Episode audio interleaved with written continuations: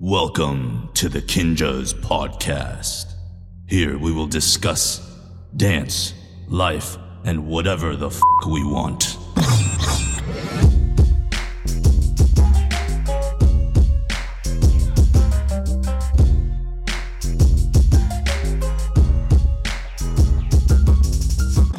Folks, today in the pod we have Smac McCreanor. Man, today's episode was so fun. This is actually the first time I've ever sat down with Smac and had a real conversation. And I was actually pleasantly surprised. I didn't know what kind of energy to expect, but it was actually the best kind of energy.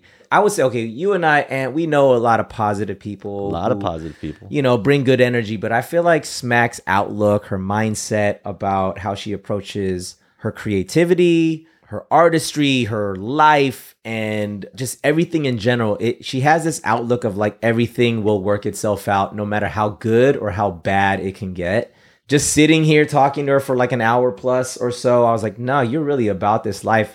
Literally, her outlook on work, career, life, my pers- is my personal new twenty twenty-three goals. Like, I think if more people adopted the way that she, you know, just sees and understands the way life should be lived, I bet you we live in a much better society. I'll I tell you that right, right. now. Yeah. That sounds all crazy, but like you wonder why, you know, she has gone to the heights that she's gone to, is as successful as she is, yep. and is as viral or as just you you can't not smile or be entertained when you watch her content as well. So I yeah. mean, I think you'll get it, and, and we get a chance to be honored to take a deeper dive into this conversation with her. Let's get it.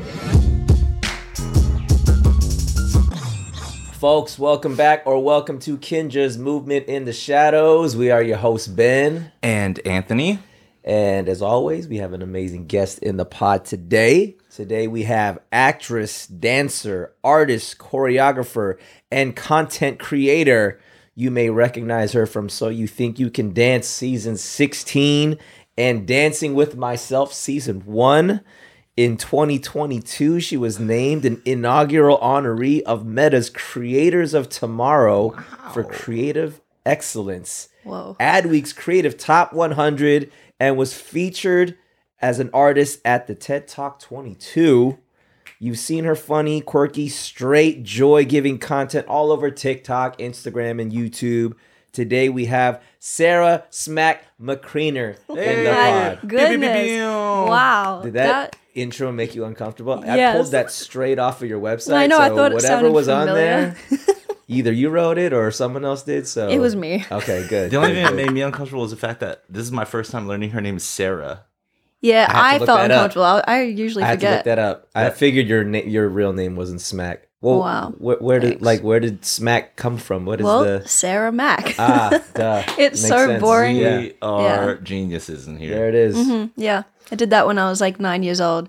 Um, there was a lot of Sarahs in my dance class, and I thought, right, I've got to figure something out. So you were out. Smac since nine years old? Mm-hmm. Oh, yeah. That's cool. Wait, like in Australia, you usually go by your last name anyway, or a nickname of some kind. Mm-hmm. And I literally remember sitting at the kitchen table and like writing down variations, and I was like, this one, Smac. And then I wrote it on all my school and books. Stuck. And um, spelled the way S M A C. Yeah. And that was it. That's like... That's already like hip hop already. You know, I know. I thought I it was K right off top. You know, I thought it was a hip hop thing. I didn't even know what hip hop was back then. Oh, okay. I don't even think okay. I know what it is now. Anyway. Well, Smac, thank you so much for coming through the thank pod. You. As we love to do with our first time guests is to get to know you a little bit deeper into the origins of where Smac comes from. So however deep you want to go, walk us through your your origin story. Okay. Well, I am Australian, and now I live in L A. That's pretty much it. That's it. The um, end. I guess so. In, in Australia, I grew up. I was super shy, and I didn't like talking at all, even to my family. I was terrified of everything. So my mom put me in dance class, and I hated it. And um, and then eventually, I loved it. At how, some how point, how old were you when she put you in dance class? I was five. I missed that. Missed that point. I was five. I did tap classes. I remember like she paid for like a whole term or like however many weeks, and I was sitting in the corner crying, and I like really remember this. I hated it. I was like, I don't like these people. I don't like anything. And um, so I just remember crying. But then by the end of the term, we had like a performance, and it was in a, a shopping mall, and I got a costume, and I was on stage, and there's a video of this, and I just kind of knew what I was doing somehow. And then we did it twice, and then my dance teacher comes and she like pushed me to the front, and then I was just like, but yeah. So, so you remember um, the choreography like that? Well, there's a video. Oh, so okay. I don't know if I can take and then, and then that's remembering. Like the moment once you were actually on stage, like some some sort of X factor kicked in. I don't know if it was that apparent, but I guess my mom paid for more classes and I stayed. Well, how did you go from hating it to loving it? Um, wow, that's deep. I don't remember that specifically. Yeah, we're trying to keep it shallow on this show. Yeah, got man. It, got on, but this bad, was surface bad. Level only. um, I think there was a clear moment where I realized I loved everything to do with performing. Mm. And that was probably when I was like eight or nine years old. And everything I did inspiration-wise came like from comedy. So it was just um, some Australian comedians or even like Mister Bean, Three Stooges and stuff like that. Mm-hmm. I just started imitating them as a kid and just playing around in my lounge room with my friend. We would create our own little performances like most kids do, like playing dress-ups, and then we did at some like talent shows and people just kept laughing, so I'm like, oh, that's fun. And then our dance teacher, this is kind of crazy, but our dance teacher just let us do our own performances at competition. So she's like, that's cool, you can do that at the competition. Like you choreographed it yourself, you picked your own music, you yeah. picked your own costume and everything like it that. It was our, our Halloween talent show. We did like a Tweedledee Tweedledum thing with me, my my best friend at the time, and we did it at competitions all around our like city and then just kept winning. So we're like, oh, we were like eight-year-olds and we're like, this is fun. So, so the the director of your studio is just kind of like, yeah, let, yeah. let's just, you guys. I'm imagining like a like a old director like holding like a glass of wine, smoking a cigarette, not caring anymore. Like, definitely yeah, the children, cigarette. Whatever, definitely. Do whatever your show you want. Yeah, give I mean, it was bottle of wine. I like I can only really compare it to what I've seen like studio, because it's like a typical dance studio. Um, American versions of that are way more strict than what I grew up with. This was like, I didn't do ballet, we just did tap and jazz, and they let us play. It was very much like focusing on performance. Play? I was the kid that like, that like setting, I was kind of the only one that could do some acrobatic tricks. So she would always be like, oh yeah, like you just go across the front, do whatever you want there. And I'm like, okay. So then I would like start doing flips or whatever, and I just taught myself that. But then there was a part where um, there was like a novelty routine, like musical theater vibes. And then she's like, yeah, you can do your thing at the front. And for some reason, I don't know why I did this, I just imagine I had a banana and did like the banana peel fall.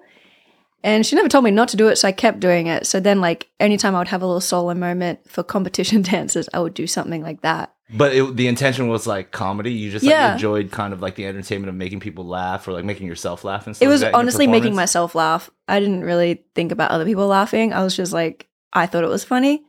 And then that was it. No one was telling me to do anything else, so I just kept doing it. Mm, that's amazing. It that's, was the freedom that was like. Yeah, that's probably the di- the main difference right there between like American dance schools. They'd be like, mm. don't do the banana. Yeah. Yeah, that's forbidden. You got to win. Yeah. Yeah, unless your foot is pointed or something. But yeah, for some reason, the freedom was really there.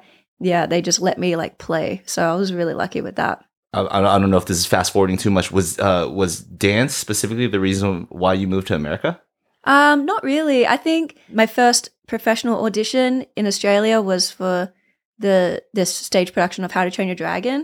Astrid. Yes. That's right. Yeah, so that was just a damn fluke, honestly, because they auditioned around the world. Like they auditioned in L A a bunch of times. They went to like Paris, London, everywhere. And I think I was seventeen when I auditioned, and I didn't know like, because it hadn't been done before. It's a stage uh, version of the movie. Mm-hmm. So I didn't really know what I was auditioning for. They just. So was this like a like a theater role versus just like a dancer? Yeah, it wasn't dancing at all. This oh. was like acting oh. and then stunt work. So like fighting dragons and stuff. But I actually had to fly interstate to do the audition. And then I didn't hear anything back until six months later. And they're like, you got a call back. And I was like, what? That's still going? Because I had flown around the world to audition. It was like really, I don't know why it was so intense. But yeah, that was just like, a that was a fluke, honestly. Was there any acting experience that you had prior to auditioning for this? Um, I guess so. Like theater, yeah. I'd done that. And then the dance studio I did grow up at also had a drama department. It was mostly just playing games and dress-ups, but I, I've always felt just like very comfortable doing whatever on stage. So I was never like, I don't know why I didn't have that kind of like insecurity of like, oh, now I'm trying acting. I was just like, okay, mm. give me the script. You said you were shy as a kid. You didn't mm-hmm. like, you said you didn't even like talking to your family. I'm always interested when people who they identify as being shy, but they have this very, you know, other person that comes out when it comes to performance. Was there something or somebody that encouraged you as you were being yourself, as you were having fun? Was there somebody kind of in your corner like, hey, it's working, you're doing a good job? Like, what was that thing that made you feel like, yeah, it's fun for yourself, but then there's yeah. got to be something that makes you feel like, I want to keep doing this? Because is it just because it's fun, or is it because you feel like you're getting positive reinforcement from people? I think I definitely was getting validated at these dance competitions because mm-hmm. I was walking away as the winner. And I was like, okay, well, yeah, that's a, I mean, this is a very local competition. Um, it's not at anything like what I would see, you know, on T V with like American dance studios. But that was enough validation for me to be like, okay, I'll do it next week again. Like, it just made me keep going. Mm-hmm. Um, I think, so I, I feel like I, I learned about this recently and I don't know enough about it, but I think I had selective mutism, which is when you just like don't talk to certain people for whatever reason. And I think I had that possibly even still now, but I think that's why dance made it so much easier for me to just express, because I didn't have to speak. So I was always super comfortable moving, but as soon as someone came in the room, I'm like, like I just couldn't talk. I couldn't mm-hmm. talk to my parents. Like school, I was really quiet. Yeah, I was just kind of always thinking of other things, and I, I don't know why I wasn't very good at conversation. I honestly feel like I only really learned how to do that in the last like five years. Ryan Holt, he is wow. very good at talking. He's like a great therapist. So, um, yeah, but I feel like I've always. If anything, I'm way stronger just being physical and performing. That's fine. But if it was talking, I was always like, oh, I'll figure that out later. So mm. I feel like, yeah. And you've been in L A for, you said how, how long? Yeah, ten years. ten years. Like next week, I think. Wow. wow. Happy anniversary. Okay, so yeah. so going back to the timeline, you yeah. uh, booked this How to Train Your Dragon. Uh, you came to L A to audition for it. You hear about it six months later. And then was that the thing that catapulted you being like, I gotta go to L A and keep this up? Like, no. Okay, this is so embarrassing, but whatever. Um, I didn't know Hollywood was in L A. I didn't know what that was. I just didn't know. I was like, I've heard of Hollywood and I've probably heard of L A from movies, but I didn't know anything about America or this industry at all. But the show that I did, it was a tour. So we went around Australia, New Zealand, um, Canada, and then also U S A.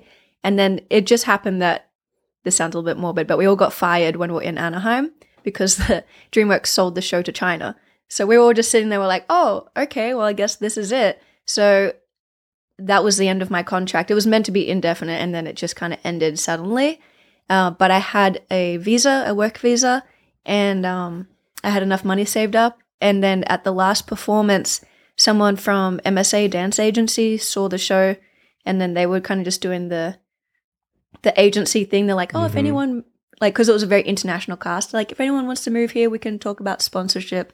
And so I caught the train to their office the next day and signed. And I was like, someone saw me perform, you said sponsorship. And then they're like, okay. And I signed a contract with them, and then looked on Craigslist and found an apartment, and then just moved here. So when you day. when you got let go or fired in Anaheim, you just didn't ever go back home? No, yeah. Well, we had like two weeks. I think we got fired when we were in like San Fran, and then the the contract ended at Anaheim though. But yeah, I didn't go home. I just came to L A the next day. Whoa, yeah. that's that's kind of wild. Yeah, it was yeah. it was kind of wild. Um, I I always like I don't really talk about this too publicly because I don't want the person to find out. But I um I'm very I I get motivated by like one thing sometimes, and it just makes me change my life. And I saw this person online. And friends of mine were like, you know, Australian friends, like, oh, there's some Aussies in, in L A, you should connect with them, which is like a great thing to do. And I didn't connect with this person, but they I got their name. So I looked online and I saw that they were like, I'm a professional dancer in L A. And I researched the hell out of them, and I was like, that's all it takes. Okay, I'll do this tomorrow. That is why I moved here. Wow. Thank you, person.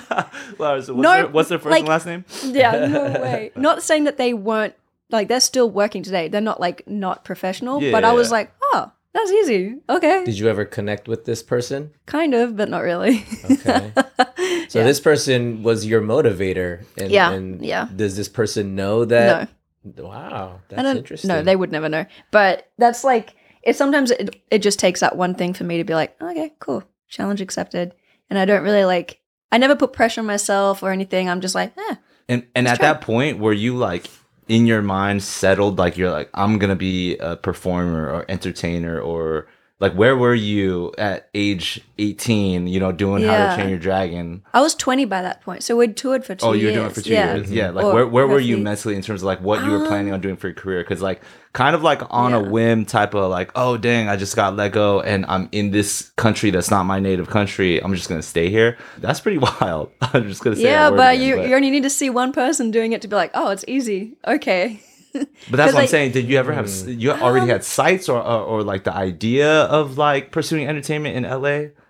No, I never thought about coming to L A. I didn't know anything about it. I didn't have a care about it even because I was like, I just was fine doing whatever. Um, so I think I've, I still to this day don't really have goals, and that's really helped me never be disappointed in anything I've ever done. That's, or not that's done. A social media soundbite right there. To yeah. this day, I don't have goals. I just don't. Like, I have things I'm like, oh, that would be cool. And I've achieved things that I didn't think I would, but I'm like, oh, that was like a cool milestone. And now I want to like work on it to get the next milestone. But I really don't have long-term goals. I think it's also a family thing. My family have never asked what I'm doing or like have never expected anything from me. So I've, it's always been very independent. So my choice completely.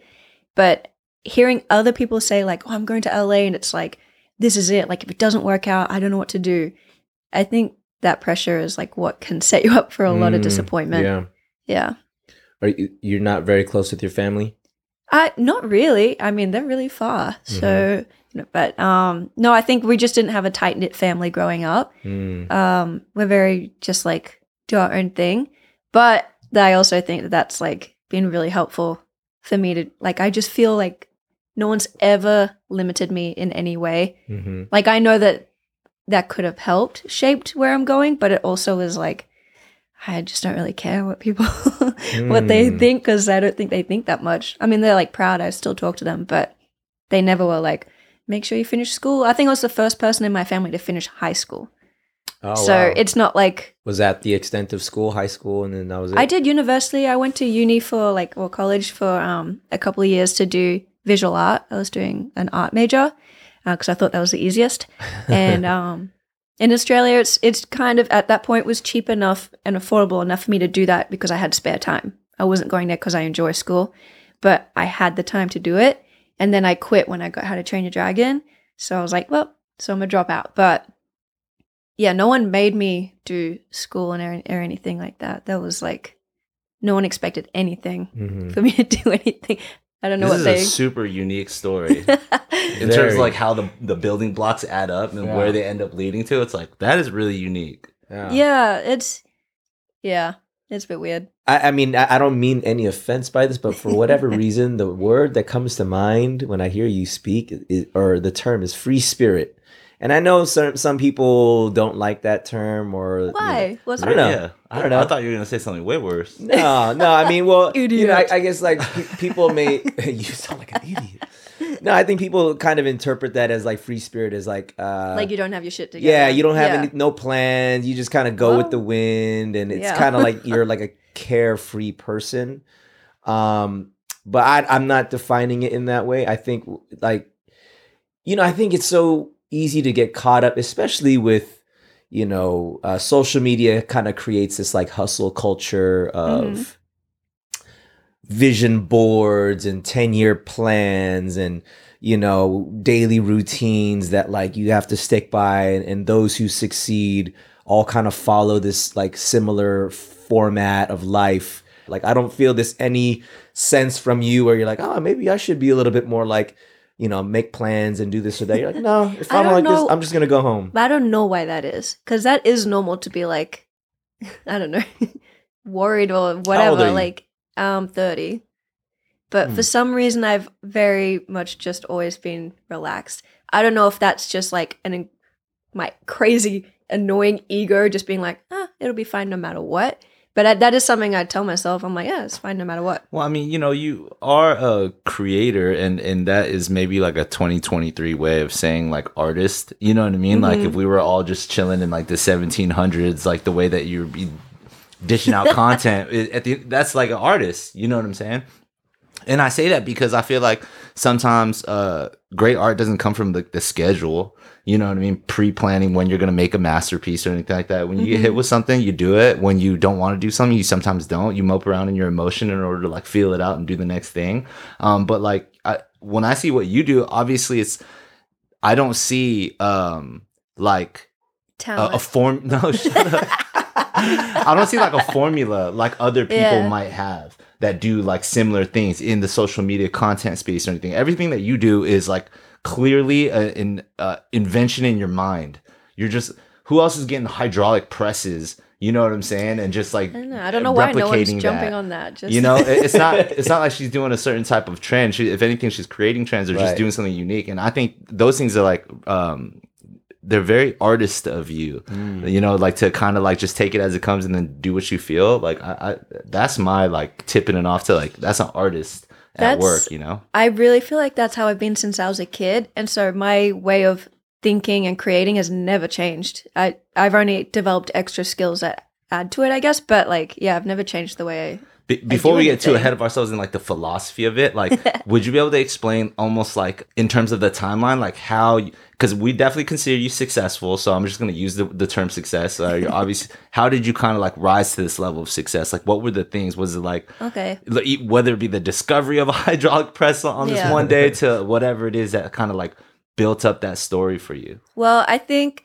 backstory, because I don't know, maybe this helps, but ever since I was a kid, I've loved um, short form content vibes, even though I didn't know what content was back then. So creating stuff, as soon as I got a camera, I was always constantly creating things by myself, with my friends. I was always telling people what to do. Um, editing, I've always loved it so much. Uh, and then I realized at probably like fifteen years old that the best way to describe the weird stuff in my head is to put it under the umbrella of an artist. So that's when I started doing visual art as my major at high school and stuff, because I was like, oh cool, I can get away with anything, great. So my my assignments would be like, I love photography as well, photography, video editing, um mixed media. I attempted some drawing stuff, I'm not good at it. But then I was like, oh, the easiest thing for me to do is performance art, and it was always me making fun of it. So even back then at high school, for my like final assignment was me doing a performance piece. And I was like, this is just so easy. And I will always do the easiest option if that's there, because I'm lazy. Fast forward, that's why content creating is effortless for me. Not saying it looks effortless, but for me, like I really feel like I don't have to put much effort into it. It's just all fun and games. So I, I would say for the average Joe listener out there, which is me, this can sound very like, who is this person? Like, how does this person exist? I only know of a couple of people that I feel like they'll say they don't really train, they don't really practice, but they just always have it. Would you categorize yourself as someone that trains? Like, do you take classes? Like, do you pr- like what does your practicing regimen look like? How do you, how does Smac practice her craft? Uh, no, I don't. I don't. I hate class. Wait, see, the thing is, I think there's there's one underlying tone in her nonchalance and humility that I feel like needs to be highlighted. And it's like, you know, I don't train. I don't have like this type of goal or this structure. I'm doing it in an atypical way that blah, blah, blah, blah, blah. But the, the thing that I'm like holding on to is like the um you're willing to get on stage when you were young and, and win and then get on the next one. Or like when you got fi- or you were willing to fly across the world to do an audition. Mm-hmm. Like that's already a bigger step. That's ninety-five percent of the game, whether you have the talent or the look or the whatever, the, the juice. Like, are you willing to go across the world for something that you kind of mm-hmm. want to do, even if it's fun, right? When you get fired, you're willing to stay in the country, or like you hear about somebody being like, oh, we're, we'll sponsor you, sort of, you know, because, you know, and then she jumps on a train the next day and goes. Or like jumping into a Craigslist and being like, I- I'm going to submit myself. Like that's that's the battle. That's the talent right, right there. You right, know, you might yeah. not have a game plan or this and that, but how many people can get off their butt and actually like right. go for it, you know? Right. And that's what I'm seeing. Yeah. That that leads me to another question then. Like, how do you deal with or process failure? Well, see, that's the magic. That's the real magic. Yeah, that's the time. You don't need practice if you have that mentality. If you're literally like a go-getter, like, hey, I want to do this, and it's fun, boom. And then if you fail at it, you're like, meh.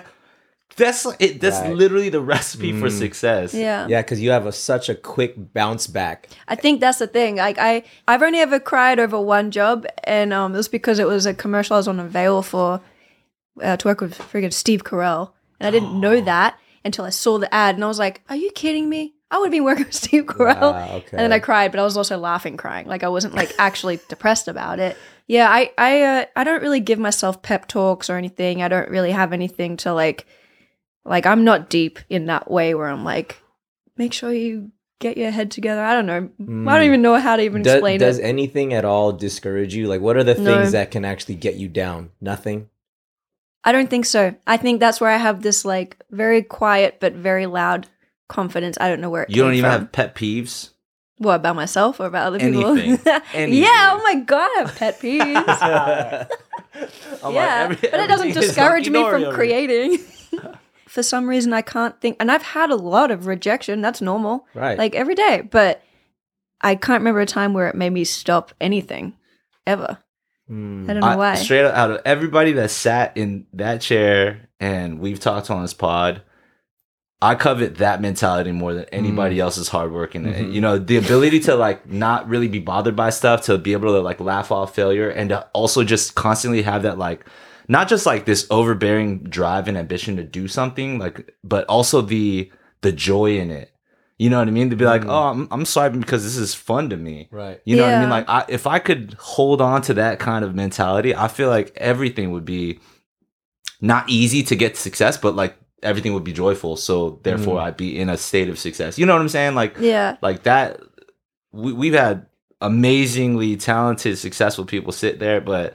For me personally, I would want to resonate with that mentality the most mm. to get to where I wanted to get to. And like I, sometimes I, you know, have a little bit of a think about it to myself and I'm like, that's weird, but man, I love it. So I don't know how it happened like yeah. that. I don't know who yeah. taught me that way. I right. don't know why it came about. I think it's just, it really, I think part of it really might be because I was never doing anything to anyone else's expectations mm-hmm. and I had no standard set for me by anyone. So like even if it's just your mom or your dad being like, oh, it's a shame you didn't win that competition, I didn't have that. So like mm-hmm. if I didn't win, I just I don't even remember.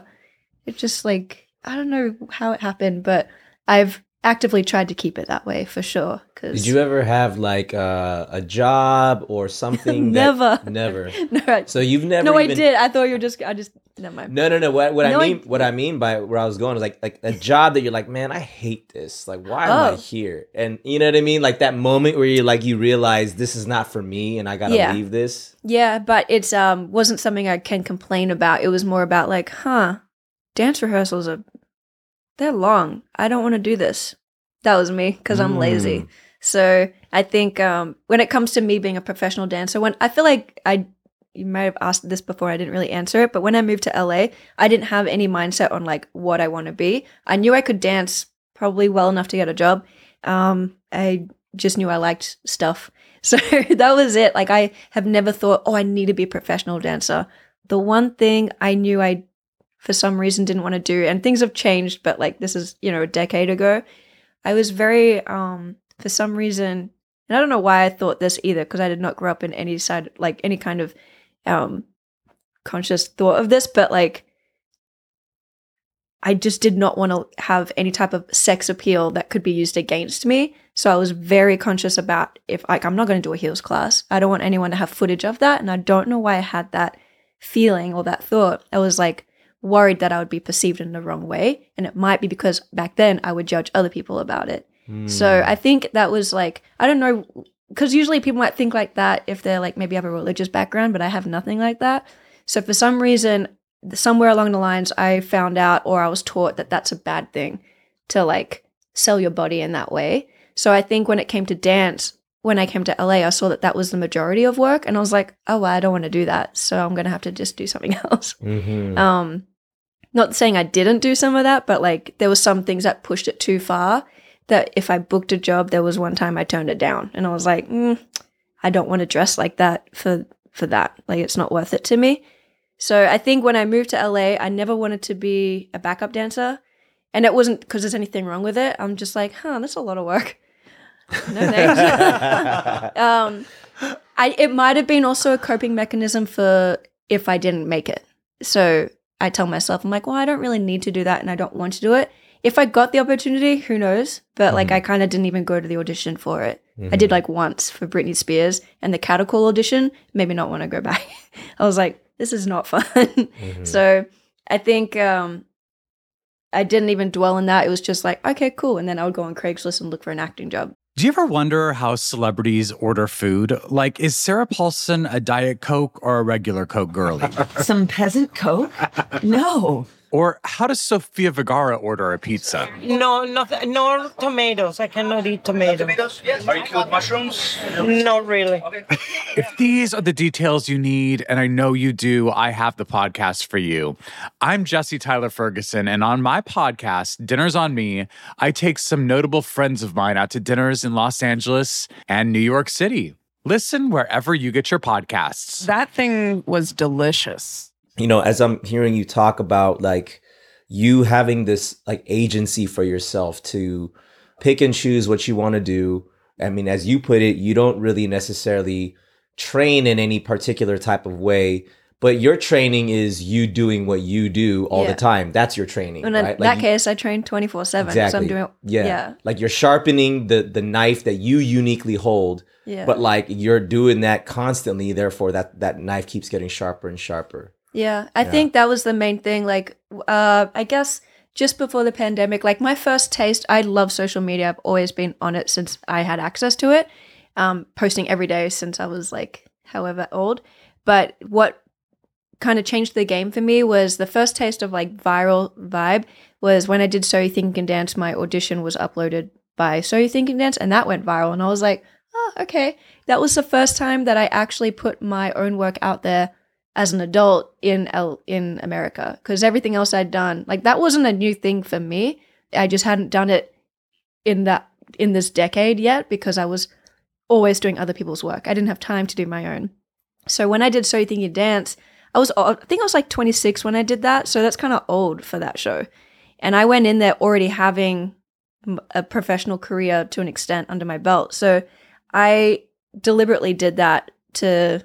to show what I would want to do. I didn't want to do like other people's dancing. Or, so I was like, let me just play and see what happens. And thankfully it was accepted in a good way because it really could have been me mocking the show. And I was worried about that, but not worried enough to not do it. But yeah, once I got that, then I realized that people were drawn to just me as like whatever I was thinking or whatever I created. So then that definitely pushed me to do social media more. Mm. And then since then, that was two thousand nineteen or eighteen, Um, and then the pandemic was when I really, that's when I downloaded TikTok and I had space because I, um, me and Ryan had the the studio business. All I needed was space. These ideas are old. These are like, this is what I've been thinking my whole life. I just didn't have access to space and a setup where I could execute the ideas whenever I wanted. So when I had the studio space, I was, I've, ever since I've been filming twenty-four seven and mm. I've just been like knocking out these ideas like every day. Yeah, see, that's crazy because everything that we've been talking about, we we just started to to hit the nail on the social media stuff. You you, you got over two million followers on TikTok. You know what I mean? You definitely blew up in, in. You said two thousand eighteen, two thousand nineteen. That's a short amount of time. You know what I mean? To have like a very very predominantly large kind of face of like who you are in your career, kind of like take off. Number one, how did you really get into that flow? And then also like what's What's come about for your life since, you know, yeah. doing all that? Well, the opportunity has been mind-blowing, so I'll get to that in a second. But the flow was there immediate from day one because, like I said, this isn't like a new thing that I was trying. It was just I had the space to do it. I literally just needed a room where I could film because my old apartment, I didn't have that. And I don't want to do this outside in public. And I work completely by myself, so I don't want to have people helping me. Like, I just like to do it all by myself. Um, so when... When I started filming, I literally was filming um, every single day and uploading every single day. The first viral thing that I got on TikTok um, was me comparing um, Australian and American words, and it was just me talking. And I did a whole series of that, um, and then that blew up. And then the next thing was I I got a moped, and so I was riding about practicing, and I had a helmet, and I started dancing with my helmet on, and that got picked up. And then people didn't know that was the same person. And then I got picked up because I did, I don't know, whatever was next. But I've always worked in bunches of series, and a, for like I would say a year or maybe even two, it felt like they were very separate and people didn't know that this was the same person.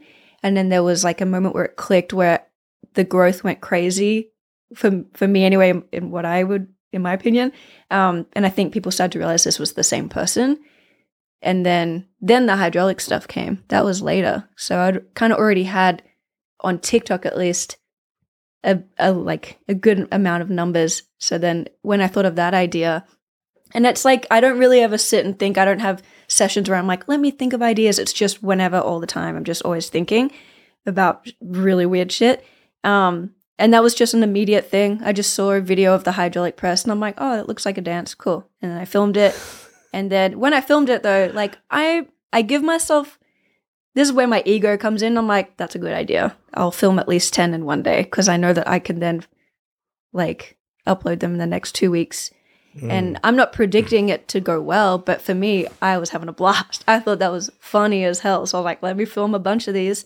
But then that one is absolutely what like took the whole social media thing to another different level that I didn't expect. And it's still going. I don't know why that joke is still going, but I'll milk it until someone really has a problem with it. Um, it's funny because I'm working with a lot of um, influencers at the moment. Like I even yesterday I was in a meeting, because I'm kind of in a way working with Meta. Like that is one of the opportunities that has now mm-hmm. somehow come here, where they're pushing me as a creator. And I'm like, the heck?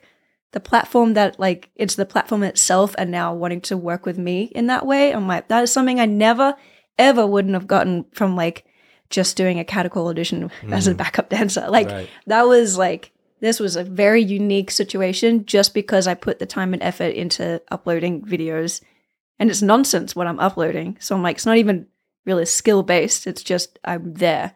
But because I'm around a lot of influencers now, and the mentality I often hear is like, people will wake up and they're like stressed about, oh, what should I film today? What can I film? I have to upload by this time. Like it, you have to do that.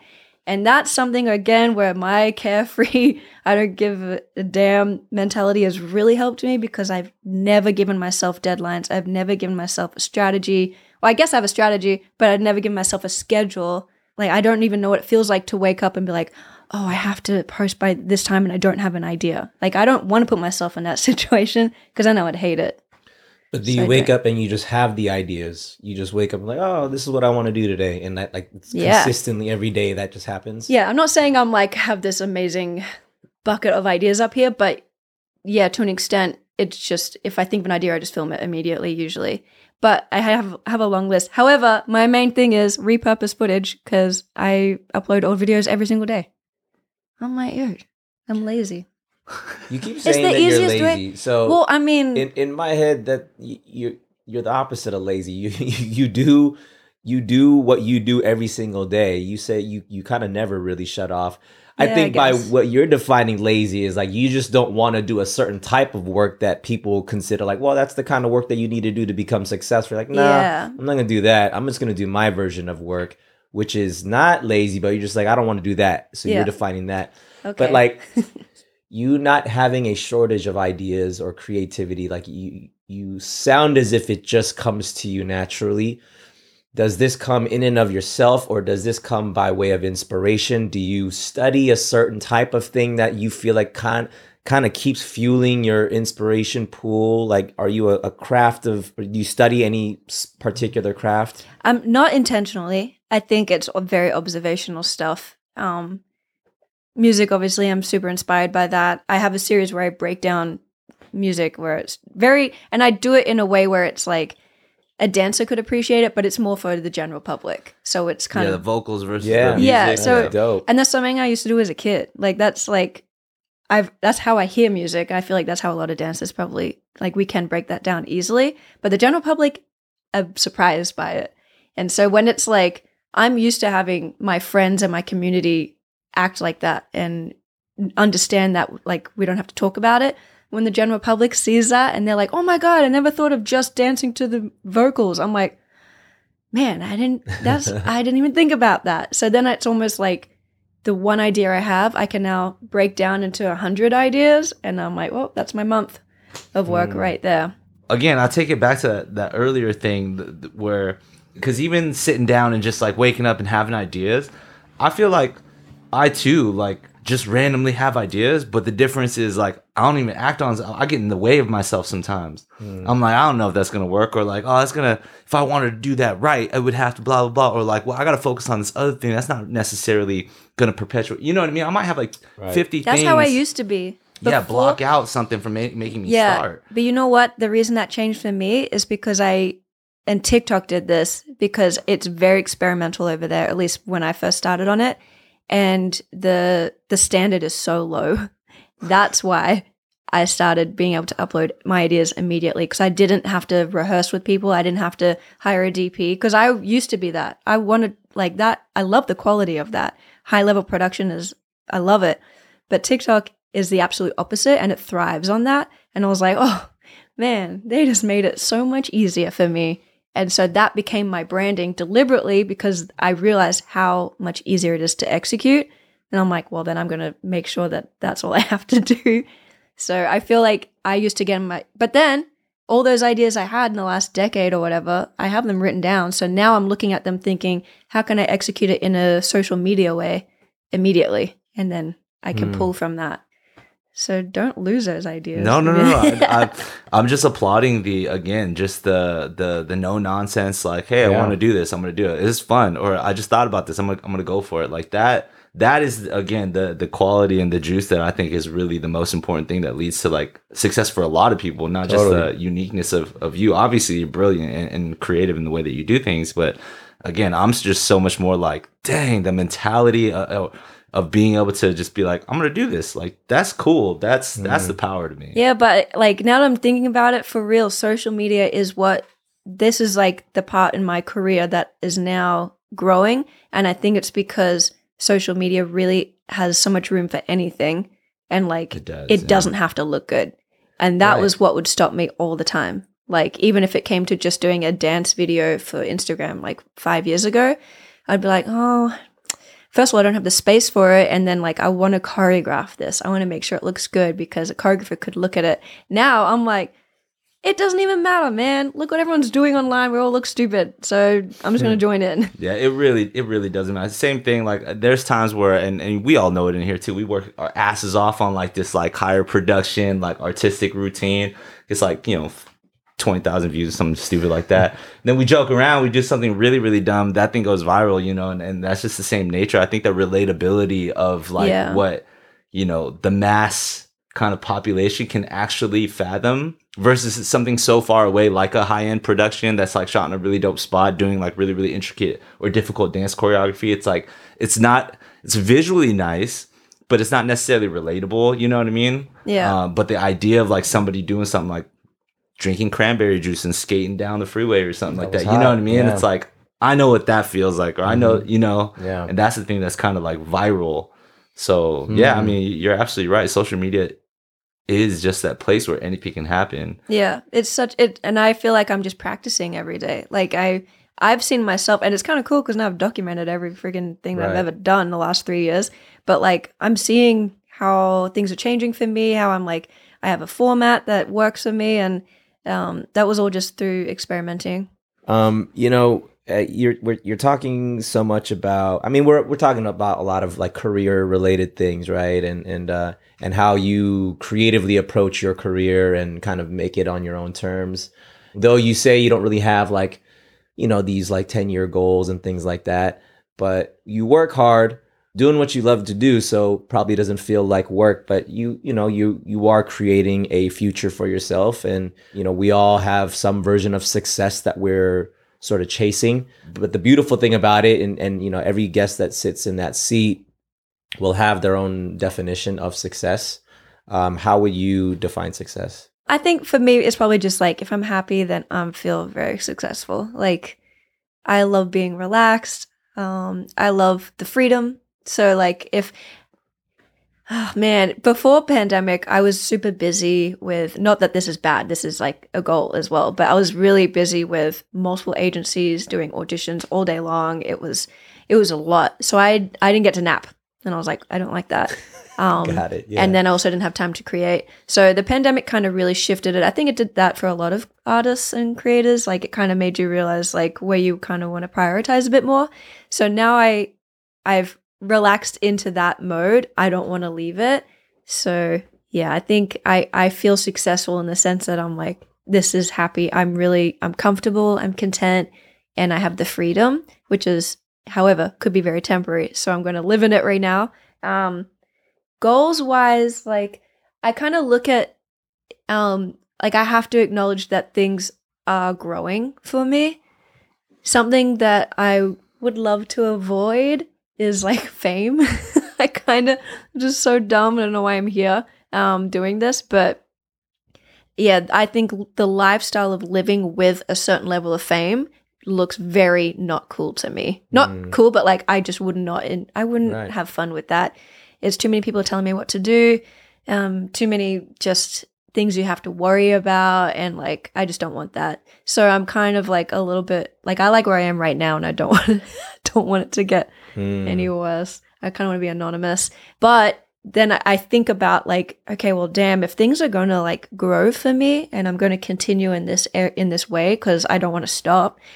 I think I'm like, how can I still grow and leave room to grow and for unexpected growth, but then not have to be worried about that idea of like too many people know who, who I am or whatever. Um, that's made me shift more into like, okay, well, I want to do children's entertainment because kids aren't really annoying like adults will be. And it just feels more anonymous for some mm-hmm. reason. It feels like they, I have a lot of people already tell me that like, their kids watch my work and it resonates with them. And I'm like, I think it's because it's like, that's my child mind right. yeah. creating it still. So I think that's something that in the last two years, I've always thought that, but in the last two years, I'm like, oh, that's actually a possibility. So maybe I'll chase that. If an opportunity comes, I'm going to go with it. So I think that's like, that would be a really cool, rewarding, successful feeling to like, maybe do that mm-hmm. side of things. You're like climbing the charts to be my my new goals right now, my new inspiration for everything. No, no goals. Just, don't have goals. No, no fine. No goals. Your te- goals is to have You're no temporarily goals. climbing the charts for me. Um, but for, for even somebody to be like, yeah, you know, like, I don't want fame. Well, well, I mean, it no, just I, but scares I, I, me. No, I get it. I get it. But I'm just saying, like, you know, you're almost like the the anti-hero of, like, success in, in, in the perfect and beautiful way as well. Um Just there are people that are out there that are like, I want to be famous. You know what I mean? That's a definition of success. Nothing wrong with it at yeah. all. But like, I vibe with the way that you're saying well, it. Well, that's also you know? a very, it's like saturated right now because everyone has access to it with social media. I feel like mm-hmm. literally anyone can be famous overnight for an amazing reason or for a weird reason. But I think that's why I'm like thinking about it more is because this could be an overnight thing. And I'm like, I don't know if I'm, maybe I'm not ready for it. Or maybe I just really don't want it. mm. But then it's like, but I, how how do I prevent that? You kind of can't. It's kind of a catch twenty-two, so, right? Yeah, because yeah. it's like, obviously, everything I've ever done my whole life is for other people to see. Mm. Like, so I'm like, what the heck? What do I do with this? mm. And I love that realistically, everything that you said in your definition for success is to be able to take more naps. Like, that's that's really what it comes down to. And I'm like, that. Like, just not being amazing. bothered by anyone is a dream. So. Um, hopefully it can stay like that for a little bit longer. Yeah, I love that. I, I love know. that. Well, uh, we like to wrap up each episode with a fun little lightning round. So we're going to oh. toss some quick fire questions. Okay. Maybe some are not so lightning, but we'll do our best. Here we go. Lightning round. Three, two, one. What's your favorite cartoon? Rugrats. It's not. I think it's The Simpsons. I don't know. Ooh, both, both great. Both great. What is your favorite ice cream flavor? Chocolate. Duh. Who is your childhood hero? Um, Frank Woodley is a, a Australian comedian from Lano and Woodley. That's the reason I do everything. When was the last time you cried? Uh, kind of recently because, um, not recently, but like maybe a few weeks ago because um, I possibly have a, a thing happening where I'm going to be in an exhibit in the biggest art gallery in Australia. And I cried because I was like, that is freaking crazy. So it's not totally confirmed yet, but if that happens, that's probably going to be the craziest milestone I never knew could even happen. Wow. And I cried because of it. That's amazing. Like just awesome. a little tear. Dead or alive, if you can have coffee with somebody, who would it be? I would have tea. Tea. With, I, would, I think I would usually say Jim Carrey, but I don't know if I'd be able to hold a good enough conversation for him. So I'd be like apologetic the whole time. um, yeah, maybe tea with um. Oh, God, I'm so lame. I was gonna say tea with my bunny, which I do that every day. Yeah, maybe uh, the people that really influenced me, which is uh, Frank Woodley and Colin Lane. Um, I've had the pleasure of connecting with them over the years, and it would be cool to have another cup of tea with them. Not mm. that I've had one. It'd be cool to have a cup. Have of, a cup, yeah, yeah, yeah. Next question. Wow. Dead or alive, who would you want to collaborate with? Them. And Sesame Street. I thought about that yesterday. Oh, oh yeah, you Sesame posted Street. About that. I yeah, I'm like, that. That'd be so cool. That would be cool. Yeah. What would be a so dream cool. opportunity for you? Um, based on a, a small taste of it last year, I think um, having like a weird sort of art, performance art segment T V show for Nickelodeon, because I, I got to do a little bit of that last year, and mm. I'm like, I would love to do that more maybe this year. That makes sense. Super yeah. cool. Do you have any guilty pleasures or vices? No, because I don't feel guilty about stuff, because I feel like everyone's like, oh, I eat too much chocolate, but that is the best time of my life. Um, so yeah, I I like reality T V though. Okay. I got into it last year. Any, what specifically? Yeah, any show like I them? watched The Bachelor last year, and I'd never ah. had done that before. I haven't watched The Bachelor either. Yeah, I mean, I'm watching it like laughing at it a little bit, but you know. Got it. You seem like you laugh at almost everything. Well, yeah. Do you laugh at like inappropriate things or things that you feel like you shouldn't laugh at, but like you do? Like Kinjaz videos or anything? Yeah. yeah. No? No, those are, the, those are my top comedy list. That's my favorite. Like my biggest comedy inspiration.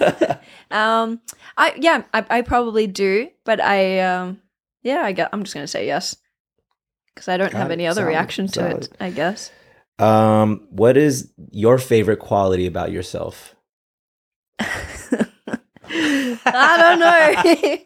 um, I like that I am, am just so content and so happy and can have a blast hanging out by myself. That's amazing. That's, That's very so, good. Amazing. That's very so good. sad. if if you could go back in time and tell yourself, tell your, let's say your your twelve-year-old self one piece of advice, what would that be?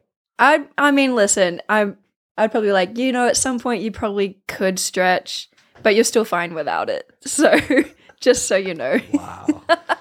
Like it will catch up to you, you but give. it catches yeah. up to everyone, even if they stretch. So I'm like, well. I love it. I love it. Uh, so we love uh, exploring this concept of mastery, the, the ability to put in so much time and focus into a single thing, whether that be something grand or something small. But we, we all have the ability to sort of uh, gain mastery over something. Bruce Lee has this quote. He says, "I fear not the man that has practiced ten thousand kicks once, but I fear the man that has practiced one kick ten thousand times." Mm-hmm. So wow. the concept of just focusing on one thing so much that you gain mastery over it. Is there anything that you feel like you've gained mastery over? No. I don't know. I, that's where I I would feel regretful if I said yes, because then I'm like, nah, there's still so much more to get better at. Um, But however, my another motto I have is, eh, good enough. So I'm not trying to be a master because that's a lot of work. And like, it really is good enough to not be a master mm-hmm. at it. Don't you feel like that's a skill that you've mastered?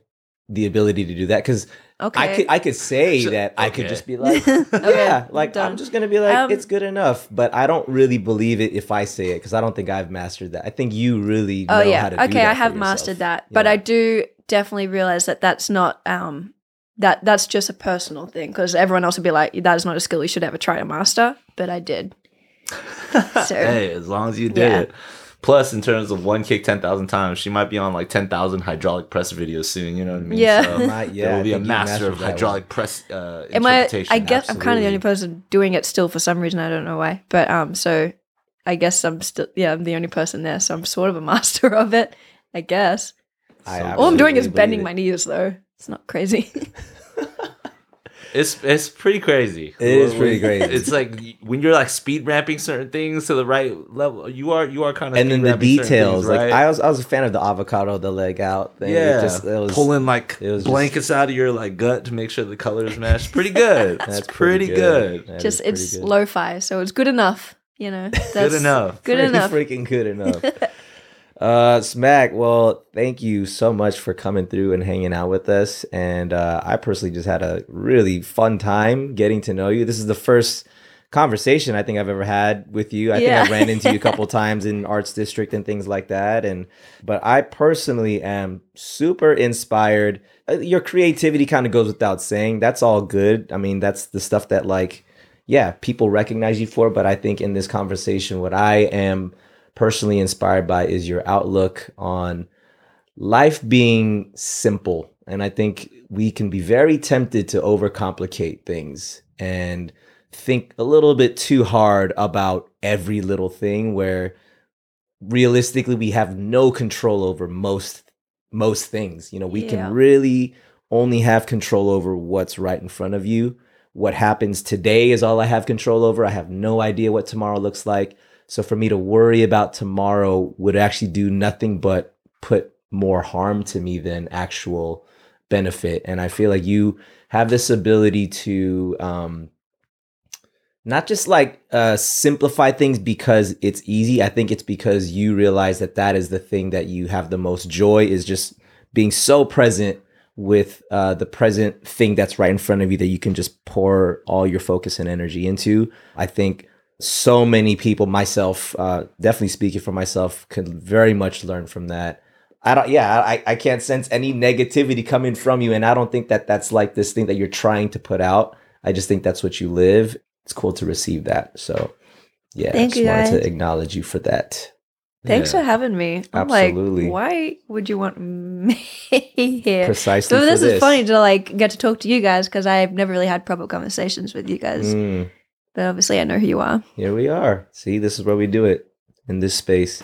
Honestly, yeah, like Ben said, your outlook, I think it just personally resonates with me so much. Like, I'm actually like genuinely inspired by just the way you go about stuff, that I, I want to adopt a lot more of that. You know, you hear something that's not profound, but it's like simple enough that it's like life changing. Like you said, it's you profound, know what I mean? Yeah, in yeah. in that way. Mm-hmm.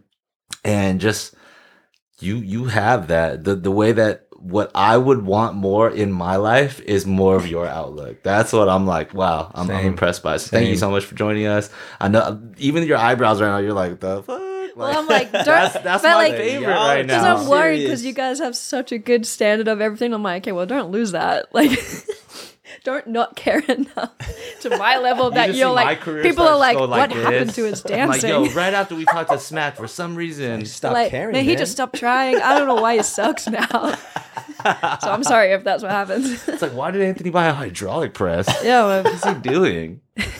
no, no, it's really good, really good. Is there anything uh, that people should be on the lookout for, or anything that you would like for people to know about? I don't have any secrets. It's all out there. Okay, currently. where can people where can people find you on social and all that? Um, my handle is at Smac McCreanor on all platforms.